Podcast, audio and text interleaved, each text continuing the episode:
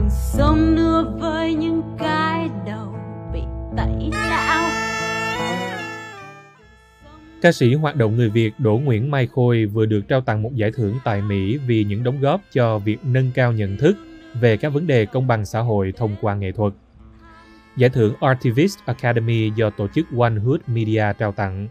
Tổ chức này bao gồm các nghệ sĩ và nhà hoạt động chủ trương sử dụng nghệ thuật như một phương tiện để nâng cao nhận thức về các vấn đề công bằng xã hội ảnh hưởng đến mọi người trên khắp thế giới. Sứ mệnh của tổ chức này là xây dựng các cộng đồng tự do thông qua nghệ thuật, giáo dục và công bằng xã hội. Mai Khôi rất rất tự hào, rất vui vì nhận được giải thưởng này.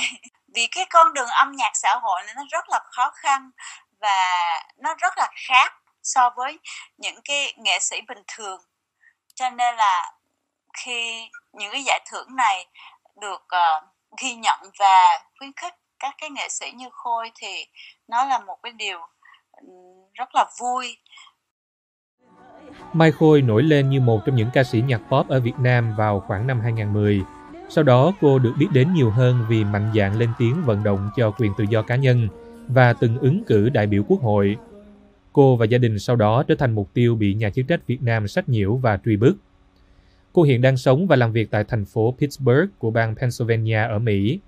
Cô cho biết đã gây dựng được một cộng đồng nghệ sĩ hoạt động rất tích cực, rất vui và đầy tính nghệ thuật ở nơi cô đang sinh sống. Khi được hỏi về việc cô lựa chọn con đường tranh đấu trong tư cách là một nghệ sĩ, Mai Khôi không ngần ngại nói ngay rằng cô chỉ thấy được thôi vì những cái bị xem làm mất không hề là rào cản đối với cô. Giải thưởng Artivist Academy được thành lập để nuôi dưỡng thế hệ nghệ sĩ tiếp theo những người khuếch đại hoạt động xã hội thông qua nghệ thuật, đồng thời mở rộng tác động của các nhóm thuần tập đối với các vấn đề của các cộng đồng bị tước quyền.